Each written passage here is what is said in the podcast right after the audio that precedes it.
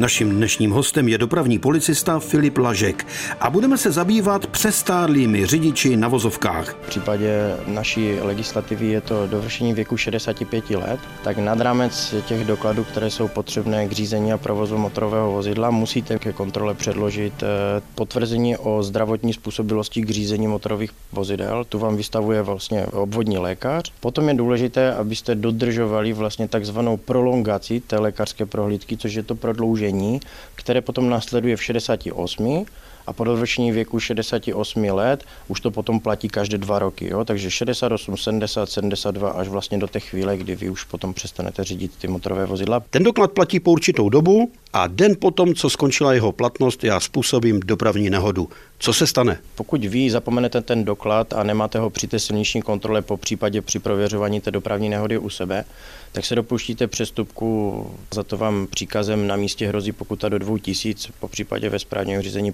1500 až 2500, což není tak hrozné.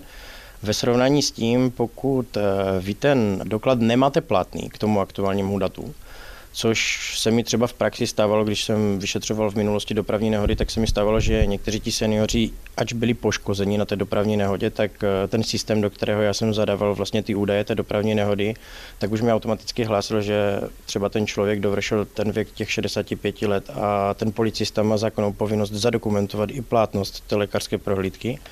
A ta lékařská prohlídka třeba nebyla platná. Ten člověk žil v přesvědčení, že eh, je to v pořádku, že to doloží dodatečně, že si zajde k lékaři, který mu ji vystaví se zpětným datem, tak tady bych rád apeloval na ty řidiči, že toto nenastane. Ten lékař eh, vede i duplicitní eh, papír vlastně k té prohlídce, kterou vám vystavuje na ten tiskopis do toho vozidla. Takže ten lékař vám to vždycky vystaví k tomu aktuálnímu datu, kdy opravdu provádí vlastně tu vaši prohlídku a v případě, že vy to donesete i s dodatečným datem, i když třeba den po té nehodě to zase budete mít platné, tak prostě v době té dopravní nehody jste to platné neměl. Tam se už ten přestupek nedá projednat uložením pokuty e, příkazem na místě. Musí se oznámit do správního řízení, kde je spojován se zakazem řízení od 6 do 12 měsíců. Je tam pokuta ve vyšší 5 až 10 tisíc. Tady je strašně velký problém potom e, absolvovat to martyrium, které je spojené s navrácením toho řidičského průkazu. A tam v případě těch různých e, dopravně psychologických testů, které ti řidiči musí následně absolvovat, aby jim ten úřad ten řidičský průkaz na základě té jejich žádosti, když jim ten zákaz skončí, vrátil, tak eh, tam je to zaměřené spíš na tu vypočetní techniku, aby se to zrychlilo a mnoho těch starších lidí už to nedokáže realizovat a tím pádem si vlastně ukončí to řízení kvůli relativně banální věci. Posloucháte rozhlasový seriál Bezpečný průvodce džunglí zločinu s dopravním policistou Filipem Laškem.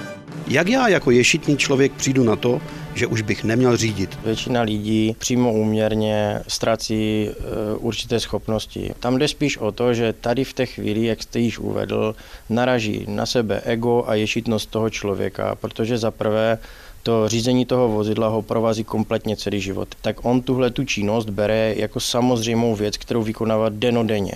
Ale tady bych eh, jako dopravní policista, který rovněž se setkal při kontrole s těmito staršími ročníky a viděl jsem některé projevy vlastně v tom silničním provozu z jejich strany, které už nebyly ani eh, na té standardní rovině, tak bych doporučil, aby trošičku potlačili tu svoji ješitnost ve chvíli, kdy začnou získávat nějaké indicie ze strany toho jejich nejbližšího okolí. Když vás upozorňují opakovaně na něco, že děláte špatně v tom autě. Jo? Když se mi tady tyhle ty informace a indicie budou množit, tak já jako člověk, pokud potlačím to své ego a tu ješitnost, se rozhodnu a navštívím třeba nějakou autoškolu, zaplatím kondiční jízdy a zeptám se toho instruktora, jestli jsem z jeho pohledu dobrý řidič, po případě, co bych měl zlepšit. A ten, ten člověk je na to školený. Já osobně, kdybych eh, byl tím komisařem a ten člověk by mi takhle předestřel vlastně ten účel, za kterým tam přišel, tak bych se snažil ho sledovat v průběhu té jízdy a vysvětlil bych mu, co by mohl zlepšit, jak by mohl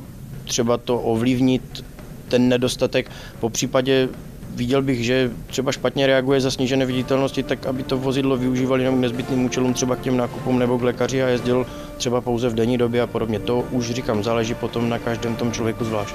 Bezpečný průvodce džunglí zločinu. Každý pátek po 15. hodině a každý čtvrtek v 18 hodin a 45 minut na vlnách Českého rozhlasu Ostrava.